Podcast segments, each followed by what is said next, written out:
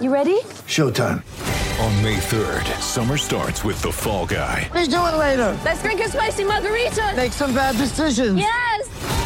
Audiences are falling in love with the most entertaining film of the year. Fall guy. Fall guy. Fall guy. That's what the poster said. See Ryan Gosling and Emily Blunt in the movie critics say exists to make you happy. Trying to make it out? Nope. Because I don't either. It's not what I'm into right now. What are you into? Talking. Yeah. The Fall Guy. Only in theaters May 3rd. Rated PG-13.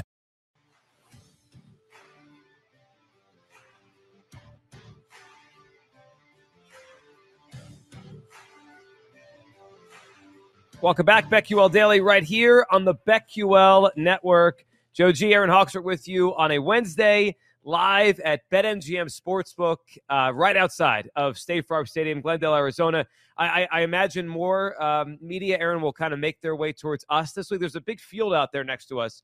Fox Sports set up a big stage there. I'm not sure when they're going to start doing their shows um, as this week goes on. I'm sure they'll do the stuff on Sunday right from there. I saw some CBS outside, so it, it's interesting. Radio Row's got a lot of a lot of people in Phoenix, but we're here in Glendale, and I, I like this spot. Like we're right Yeah. here. Yeah, there's a lot more to see. It's Yeah. just a better uh, scene out here, and the sun's out. I'm excited. And we're in Uh, a sports book, which is also a bar. Like this is a good spot. Uh, yeah, I'm not passing this up for Radio Row. No, it's a good spot. I know Michael Beller of the Athletic Football Show, executive producer. I think he's at Radio Row. He's at Phoenix, not that far from here, and he joins us right now to talk about all things Super Bowl 57. Michael, appreciate you ha- uh, hopping on this morning uh, as we get set for this game. And uh, I'm curious, as, as you guys have done your shows the last couple weeks, has have the hosts on your show have you had a strong opinion on the game itself? We've talked a lot of props. We've talked a lot about how good these two teams are uh, you know, as a consensus, as a net, as a show, I can't talk about the whole network, but as a show,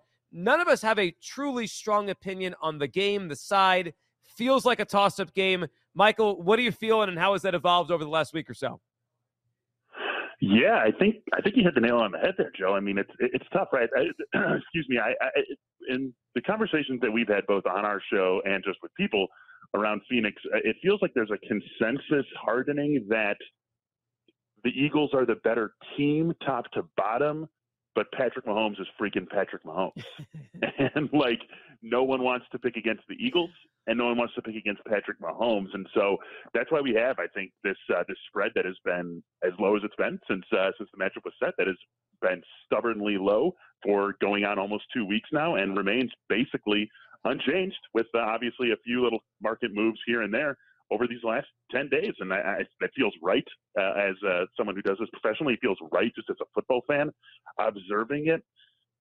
I can't go into this game and not have a bet on it. I still lean coming into the playoffs. I felt like the Eagles were the best team, uh, top to bottom. I nothing even with that sort of lackluster performance against Josh Johnson and a quarterbackless 49ers team in the NFC Championship game, notwithstanding. Just feel like the best roster is going to beat the best player here. So I'm going to lean in the direction of the Eagles. But like if this were a Week 13 game, you guys, I'm probably not betting on it, but I'm going to have something on it because it's the Super Bowl. Ooh, and I can't wait to see what you're going to have. What are your thoughts on the total at 50 and a half? Are you looking over or under? lean toward the under here also. Um, you know, we like don't try to get too bogged down by the narratives, but uh, it's not uncommon for us to see uh, the Super Bowls start slowly. We've seen it time and time and time again. Recent memory. Uh, don't have to pull back too far to find games that have started like that. Don't have to pull back too far to find Patrick Mahomes Super Bowls that have started and gone on like that entirely. Um, it's part of the reason why I like the Eagles when push really comes to shove here too, is because that defense, you guys, has been so good. The pass rush has been so good, and it really has been the pure pass rush. This is the team that is not getting a ton out of bringing extra pressure, bringing blitzers.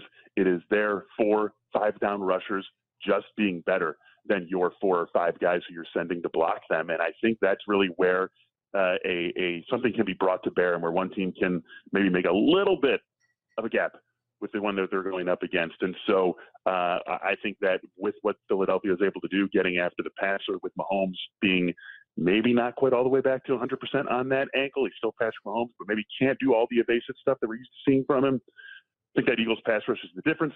Part of the reason why I like them. Part of the reason why I like the under.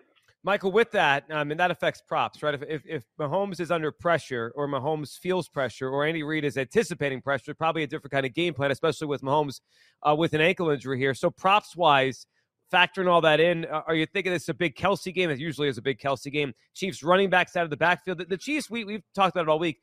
They're difficult to gauge when it comes to props because they don't have the Tyreek Hill anymore. They spread the ball around different guys all the time, other than Kelce make the plays. Who, who are you looking at with the Chiefs?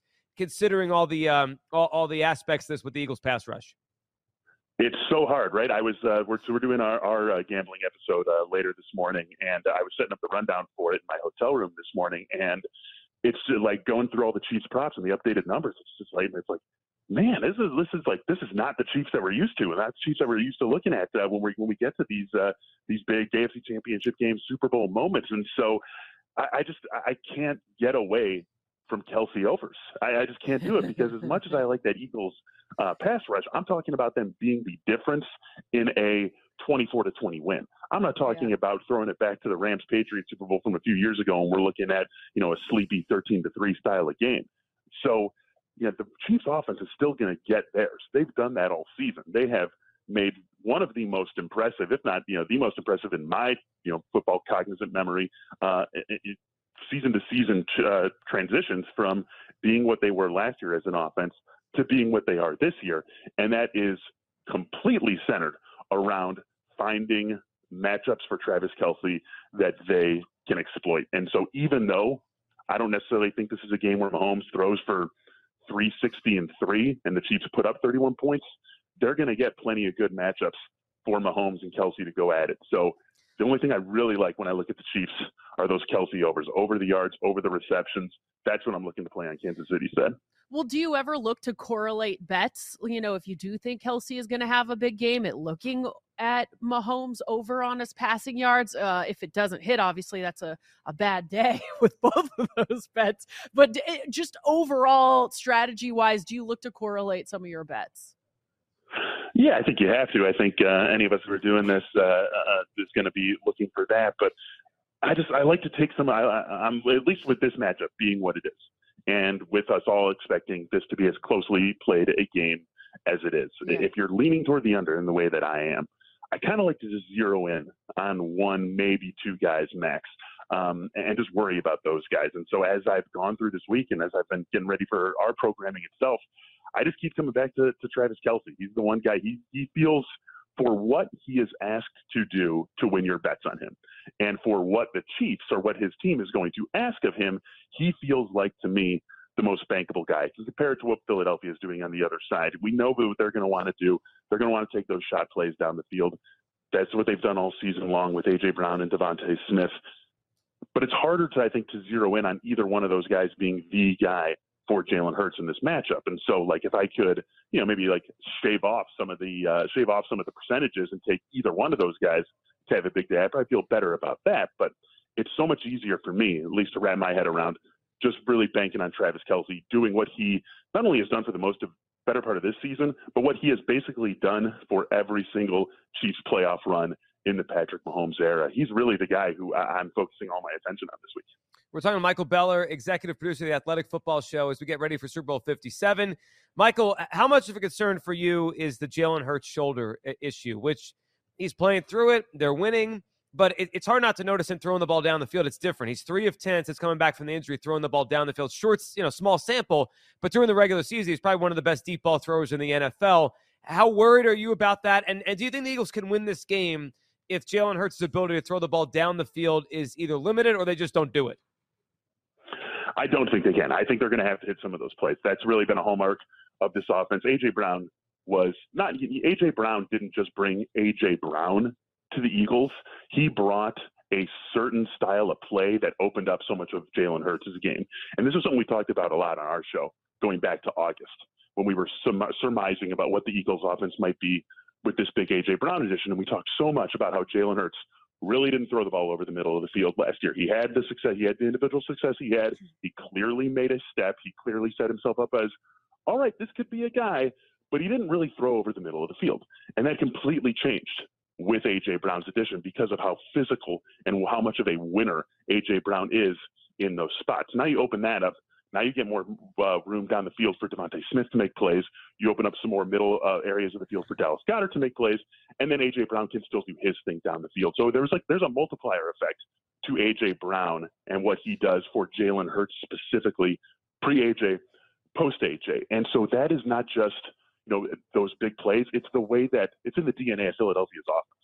They need to hit a couple of those, but they don't need five of them. They don't need five 40 yard plays. That would be ridiculous. They need two of those, I think, to win this game. And Jalen has not been connecting on those, as you say, uh, since he's coming back from the shoulder injury. But let's give him a little bit of a pass, right? That Week 18 game, that was just let's get this done with, let's get over it, let's get this win over the Giants team that's not even really trying. Get the one seed, move on. Get the bye week, you get the Giants again take care of business in that one. A game that was never really in any question, so they didn't need to force Jalen to make those sorts of plays down the field. We're good. Then you play against a 49ers team that A is a very good defense, can really get after the quarterback, and that game got out of hand by halftime as well. Hmm. So he hasn't been hitting on those throws. They have been attempting a fair amount of them, but he hasn't needed to previously. That's going to change here. We're talking about two more weeks removed from the injury since we last saw him. I think he's going to be able to hit a couple of those plays. He needs to. I think he will we've seen a lot of these props get bet up like 10 yards from where they opened up at and it had me thinking like gosh i don't even know if there's a lot of value and then i started thinking michael like maybe i'm gonna wait and see this stuff go up even more and come in and hit the unders. Um, is there anyone you know if you are thinking of doing that strategy that stands out to you where you're just seeing you know their props getting bet up the numbers just getting out of control? You know the, there's one person who i um who does concern me a, a tiny bit and who I'm just going to be staying away from uh, entirely in this one is probably Isaiah Pacheco. Um, mm-hmm. Yeah, obviously he's uh, he uh, is another guy who is who's key to what Kansas City does offensively. Um, but I think that ultimately we're going to have we're going to see them put the ball in Mahomes' hands too much to the uh, extent that uh, Pacheco isn't necessarily getting uh, the sorts of run that we think he is. I, I was I was likening it to when they beat San Francisco a couple of years ago, and they had Damien Williams as a guy who emerged for them late in the season. It's a different offense, obviously, different styles of player, but similar enough in that there were two guys who emerged and brought a different element to a Kansas City run game that had faltered earlier in the year, looking a lot different later in the year. And so uh, there's, I think there are some parallels you could draw between um, the, the way that those two guys came into the offense, even if they're not exactly the same style of player. Um, but Damien Williams was a, a, crucial element to that win over San Francisco, and it was something that they were going to have to lean on him for. I don't necessarily see the exact same thing happening with Pacheco in this game, and so yeah, with the way these games, the way, the way these uh, Super Bowls go, and with the way this matchup shakes out, I prefer if I feel an under just to stay away. So that's why I'm not I'm not out here hammering Isaiah Pacheco unders. Yeah. But I'm certainly not rushing to any window to try to get any overs in on him. I think this is going to still be a game, even though I'm expecting it to be played in the lower 20s, where they're going to live and die with what Mahomes does through the air. Michael, it's always interesting if experience matters, what, different people think betters thing in a game like this. And I, I don't think it matters that much for players. I think once the game starts, it's a football game. But I do wonder about a coaching staffs. Um, you know, the preparation, dealing with all the circus. It's a circus here this week. That's just the way this game is leading up to it. The Chiefs staff, they've been here a lot. Andy Reid with two franchises, obviously with the Eagles and, and the Chiefs. Even his coordinator, Steve Spagnuolo, with multiple franchises, been to this game. The Eagles, other than their offensive line coach, it's a very green staff in terms of this kind of week, the Super Bowl week. Does that play in for you? Do you think experience with the coaching staff, preparation, dealing with everything matters? It's not something I'm going to think about as I'm making my bets. I think it's yeah. I think probably where we see it the most is somewhere where we, the uh, the public, doesn't actually see it really, and it's what's going on right now. It's what they what they were doing last week, how they treated last week. You know, we had uh, Mitch Schwartz who was on that last Chiefs uh, uh, Super Bowl team. Uh, he's a good friend of our show. He came on last uh, week and did a little mailbag with us, and he was talking about how you know last week, you know, we in the media call it a bye week, but it's not at all a bye week. It's basically a regular practice week for them because of what happens this week leading up to the Super Bowl and the preparations that you just aren't able to make the way you would in a normal, you know, regular season week. And so I think that's really maybe where the experience is brought to bear by the Chiefs and by Andy Reid. Uh, so it's something that you know it exists, but it's so hard to quantify, and there are already so many variables involved in any individual game. Certainly, this one right there with it that uh, it's one that I don't really let influence the way that uh, that I feel about it from a betting perspective. Michael, about a minute or less uh, left. Um, any other bets that you have your eye on or you're looking to bet where there might still be some value that we haven't touched on? Uh, yeah, here's so here's a fun one. Um, I, again, I'm as you guys uh, as you guys know now, I am very long Travis Kelce uh, going into this one. So I was trying to find some interest, interesting, fun, different ways to juice up some of the Travis Kelce uh, um, props that I want to play. And uh, great way to do that, looking at cross sport props. So uh, I'm looking at a Travis Kelce receptions versus Ja Morant assist I love it. on Sunday. Basically, this is a bet on Travis Kelce catching double digit balls because uh, Ja Morant averages 8.3 assists. Uh, so if you just assume that, we're looking for 9, 10 catches for Travis Kelce. You're pushing up toward plus 200 in a lot of spots on that bet. And so uh, it's basically just an alternate Travis Kelce line. It's a fun way, different way to get uh, involved in Kelce and find some extra juice to a game for him where I think he's really going to have to shine for the Chiefs to uh, win this one. I like it. And Ja going up against one of the better defenses in the NBA with the Boston Celtics. So I, I like it, Michael. We appreciate you hopping on. Enjoy the week out here in the Phoenix area and enjoy Super Bowl 57. Michael Beller joining us there talking Super Bowl 57. On the other side, we'll talk some hoops, college, NBA for tonight, right here on the BetQL Network.